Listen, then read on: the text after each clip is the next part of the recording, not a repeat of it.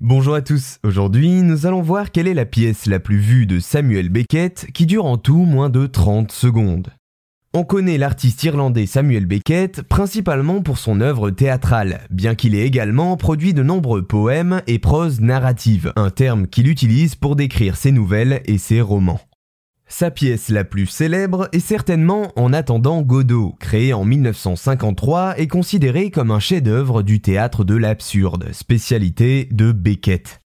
Mais sa pièce la plus vue par les spectateurs reste considérablement moins exposée médiatiquement, quand bien même ses caractéristiques soient pour ainsi dire étonnantes. Mais alors, quelle est cette œuvre? Il s'agit de la pièce de théâtre nommée Souffle, Breeze en anglais, jouée pour la première fois à l'Eden Theatre à New York le 16 juin 1969. Année particulière pour Beckett qui reçoit alors un prix Nobel de littérature pour sa carrière. Samuel Beckett, dont les pièces de théâtre sont dans l'ensemble assez courtes, réalise tout de même avec Souffle une véritable prouesse. Vous l'avez entendu dans le titre de ce podcast, cette dernière dure au total moins de 30 secondes, et pour être plus précis, 24 selon les indications du dramaturge irlandais. Mais que se passe-t-il sur scène pendant moins d'une minute qui puisse attirer autant de spectateurs?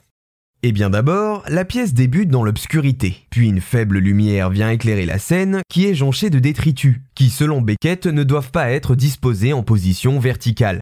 On entend ensuite un vagissement, le cri d'un nouveau-né, suivi des bruits d'une personne inhalant et exhalant fortement en synchronicité avec la lumière. La pièce se termine ensuite sur un second cri d'enfant, sans aucune présence humaine sur scène.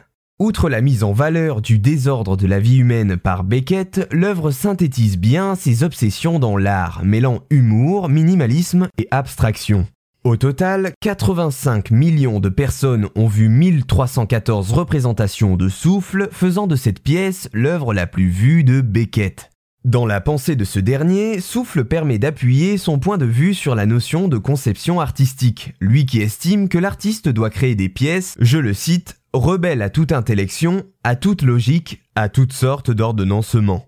Voilà, vous en savez un peu plus sur Souffle, une œuvre de Samuel Beckett qui reste le plus grand succès en termes d'entrée du dramaturge malgré sa relative discrétion due à ses caractéristiques.